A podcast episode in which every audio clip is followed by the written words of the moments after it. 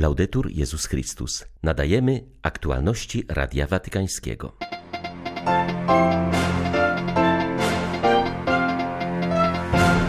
W Watykanie odbył się pogrzeb kardynała Angelo Sodano, wieloletniego sekretarza stanu i dziekana kolegium kardynalskiego.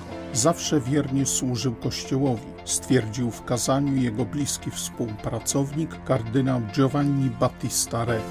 Kościół modli się dziś w łączności z papieżem o pokój na Ukrainie i całym świecie.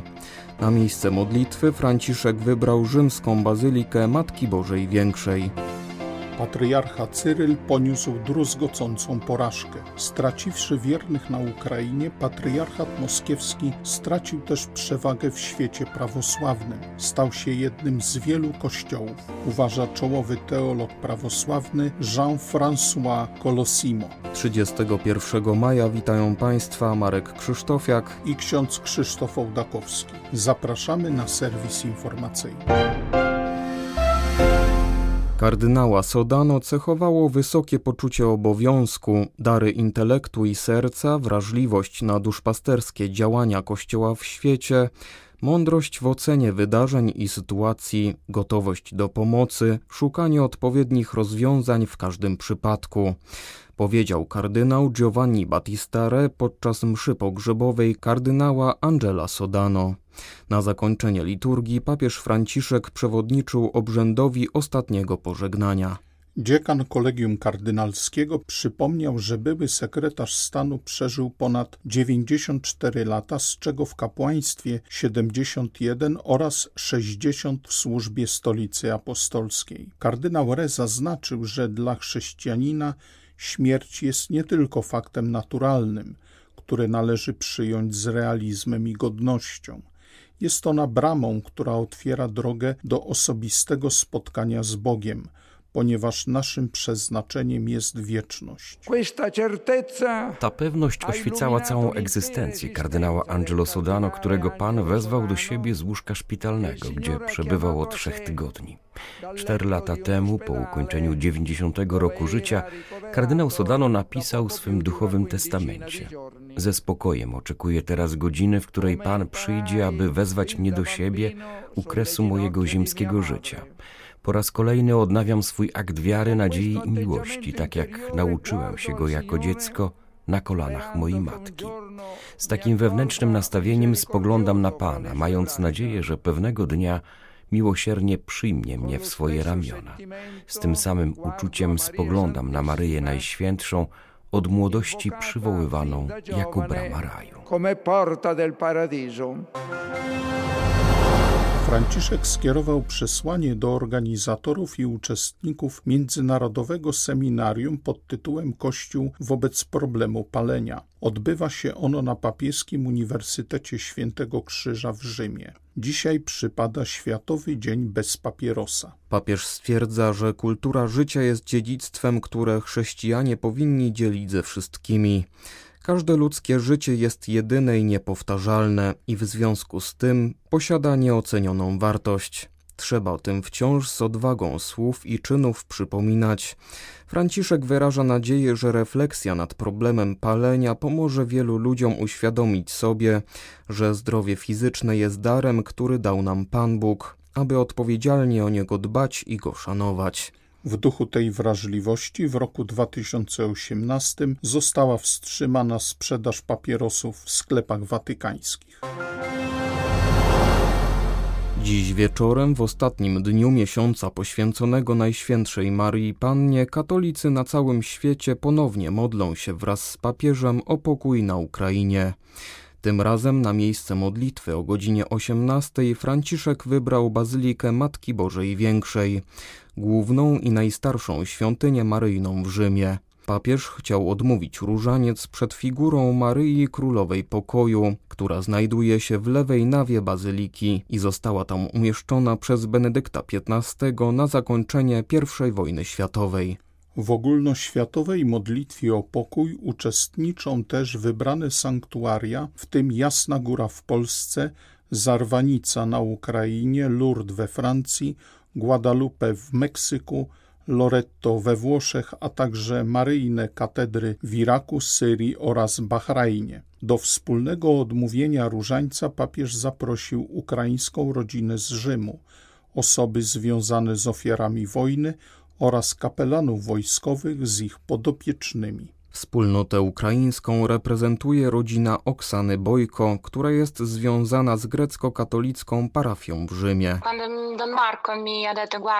Kiedy rektor naszej bazyliki, ksiądz Marek, powiedział nam, że zostaliśmy zaproszeni do wspólnej modlitwy z papieżem, to najpierw pojawiły się obawy, bo mamy czworo dzieci w wieku od 2 do 10 lat. Są to jeszcze bardzo małe dzieci ale rozumiem doniosłość tego wydarzenia i znaczenie tej modlitwy w łączności z tymi wszystkimi sanktuariami maryjnymi. Mamy nadzieję, że ta modlitwa będzie miała szczególną moc, bo będzie w niej uczestniczył papież i tak wielu wiernych na całym świecie, a także ci wszyscy, którzy na skutek wojny przeżywają teraz tak trudne chwile, których się nie spodziewali, okrucieństwa wojny, która nigdy nie może być dobra i sprawiedliwa, Wierzymy, że ta modlitwa maryjna może nam pomóc, że Maryja zainterweniuje. Przez całe moje dzieciństwo maj był zawsze miesiącem maryjnym. Pamiętam pieśni, które śpiewałyśmy z moją babcią i także dziś, pomimo wojny, pomimo zagrożenia, wierni na Ukrainie pielgrzymują do sanktuariów maryjnych. Jest to wyraźny znak wiary w Boga i wiary w moc modlitwy, która niesie ocalenie, sprawia cuda. Dlatego tak wielkie są nasze oczekiwania względem tej modlitwy odmawianej wspólnie z papieżem przed figurą Maryi Królowej Pokoju. Maria, Regina Pacis. Ukraińcy nie tracą nadziei, bo są ludźmi wierzącymi. Czujemy, że Bóg jest obecny wśród nas, mówi w swym codziennym orędziu arcybiskup Światosław Szewczuk. Przyznaje on, że jego kraj znajduje się w trudnym położeniu. Cały wschód Ukrainy stoi w ogniu, toczą się zacięte walki, płoną lasy. Rosjanie plądrują miasta i wsie, wywożą zboża, stosują taktykę spalonej ziemi, wylicza zwierzchnik ukraińskich grekokatolików, zapewniając zarazem, że Ukraina nadal się broni i modli, wierzy w Boga, który daje jej siłę do życia. W dzisiejszym orędziu arcybiskup Szewczuk podjął też rozważanie nad cnotą nadziei, która jest pierwszym owocem wiary. W takich tragicznych, dramatycznych czasach w tym tragicznym i dramatycznym czasie wojny, kiedy wydaje się, że wali się cały świat, w którym żyliśmy i który znaliśmy, że nie ma już niczego pewnego w tym czasie wojny, zadajemy sobie pytanie, na czym się oprzeć, w czym złożyć nadzieję. Nadzieja była przedstawiana w obrazach wczesnochrześcijańskich w postaci kotwicy. Tak jak kotwica na wzburzonym morzu chroni statek przed rozbiciem i zniszczeniem przez fale morskie, tak chrześcijańska nadzieja staje się źródłem zbawienia dla człowieka na wzburzonym morzu ziemskiego życia. Często jestem pytany, czy my w czasie wojny na Ukrainie mamy jeszcze jakąś nadzieję. Z ufnością odpowiadam, tak mamy nadzieję, ponieważ jesteśmy chrześcijanami czujemy, że jest z nami Bóg, w którym my pokładamy nadzieję. Słowo Boże mówi: Nie pokładaj nadziei w książętach ani w synach ludzkich, bo nie dają zbawienia. Boże, Ty jesteś nadzieją Ukrainy. Broniąc naszą ziemię, nasze domy, miasta i wsie, naszych bliskich i przyjaciół, pokładamy nadzieję w Tobie, który żyjesz wśród nas. Boże, ukaż tę obecność. Boże, spraw, abyśmy coraz bardziej żyli tą nadzieją i nią się dzielili. Niech Bóg błogosławi Ukrainę. Niech Bóg błogosławi armię ukraińską. Daj nadzieję tym, którzy ją stracili. Boże, błogosław naszą Ukrainę Twoim boskim, świętym i sprawiedliwym pokojem. I sprawiedliwym. Utrata diecezji, parafii i monasterów znajdujących się na Ukrainie jest dla patriarchy Cyryla druzgocącą porażką. Pod względem liczebnym patriarchat moskiewski traci 40% swego potencjału. Jednak faktyczne straty są jeszcze bardziej dotkliwe bo pod względem żywotności duchowej cerkiew na Ukrainie zdecydowanie przewyższa prawosławie w Federacji Rosyjskiej. Wskazuje na to w rozmowie z Radiem Watykańskim Jean-François Colosimo, francuski teolog prawosławny. W ubiegłym tygodniu cerkiew prawosławna Patriarchatu Moskiewskiego na Ukrainie ogłosiła swą niezależność od Moskwy. Colosimo przypomina, że do tej pory Cyryl szczycił się tym, że należy do niego połowa świata prawosławnego i dlatego konkurował z patriarchą Bartłomiejem o honorowy prymat. Teraz cerkiew rosyjska staje się po prostu jednym z kościołów. Poważnie nadszarpnięty został też autorytet moralny samego Cyryla podczas gdy decyzja patriarchy Konstantynopola o uznaniu niezależnej cerkwi na Ukrainie okazała się profetyczna. Bartłomiej I już w 2019 roku zrozumiał, że przy takiej postawie Cyryla uniezależnienie się ukraińskiej cerkwi jest nieuniknione, mówi Colosimo. Całkowicie związując się z Władimirem Putinem, patriarcha Cyryl poparł ideologię ruskiego miru, wymuszonej jedności rosyjskiego świata, a co za tym idzie, agresywną politykę zagraniczną Kremla i w końcu stał się głosicielem krucjaty przeciw Ukrainie. Dziś, podobnie jak Putin, widzi, że wszystko to przynosi rezultaty odwrotne do zamierzonych. Jak Putin stracił Ukrainę pod względem politycznym, tak Cyryl stracił ją pod względem religijnym. I to z bardzo prostej przyczyny. Ponieważ ta bratobójcza wojna pomiędzy dwoma narodami, w większości prawosławnymi, pozwoliła Ukraińcom dojść do wniosku, że niezależność kościelna, którą przyznał im ekumeniczny patriarcha Konstantynopola w 2019 roku, jest dla nich jedyną drogą ratunku.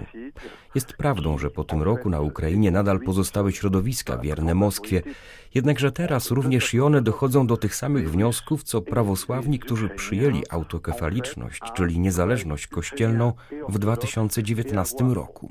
Nie można być prawosławnym Ukraińcem i mieć zarazem jako swego duchowego zwierzchnika kogoś, kto w Moskwie popiera politykę, która jest skierowana radykalnie przeciw Ukrainie, a teraz przybrała postać wojny i zagłady. Jednym z nowo mianowanych kardynałów jest biskup Peter Okpaleke z nigeryjskiej diecezji Ekfulobi. Jak zaznaczył w rozmowie z Radiem Watykańskim, najważniejsze dla Kościoła w Nigerii jest obecnie świadczenie o Chrystusie w konkrecie życia. 59-letni duchowny ma za sobą trudne momenty w swoim kraju. Gdy przed dziesięcioma laty został mianowany ordynariuszem diecezji Achiary, lokalni księża oraz wierni sprzeciwili się stolicy apostolskiej, ponieważ nie godzili się na nominację dla duchownego pochodzącego z innego stanu. Papież Franciszek zażądał od księży posłuszeństwa w 2017 roku. Ponieważ nie udało się wyjść z impasu, ostatecznie Peter Okpaleke złożył swoją rezygnację na ręce Ojca Świętego na początku 2018 roku. Dwa lata później został mianowany ordynariuszem nowej diecezji Okwulubia. Nowy kardynał przyznał, że jego reakcją na nominację było niedowierzanie i poczucie niewystarczalności. Musimy sprostać pierwszej chrześcijańskiej odpowiedzialności bycia świadkami Jezusa Chrystusa i Jego mocy przemieniania życia. Konieczne jest formowanie chrześcijan, by świadczyli o tym swoim życiem, działaniem. Kościół jest w świecie, a Kościół w Nigerii jest w nigeryjskim społeczeństwie, w którym nie brakuje trudności gospodarczych, braku bezpieczeństwa, Zasoby są w rękach niewielu. Kraj jest niestabilny politycznie, przemoc cały czas rośnie. Wyzwaniem jest też wielokulturowość. W tym wszystkim my, jako pasterze, musimy towarzyszyć ludziom w ich życiu i działać, by podejmować dialog ze współczesną kulturą. Musimy wiedzieć, co dzieje się w życiu ludzi i dzięki temu pozwalać Ewangelii penetrować zastaną kulturę i przekształcać ją. Były to Aktualności Radia Watykańskiego. Laudetur Jezus Chrystus.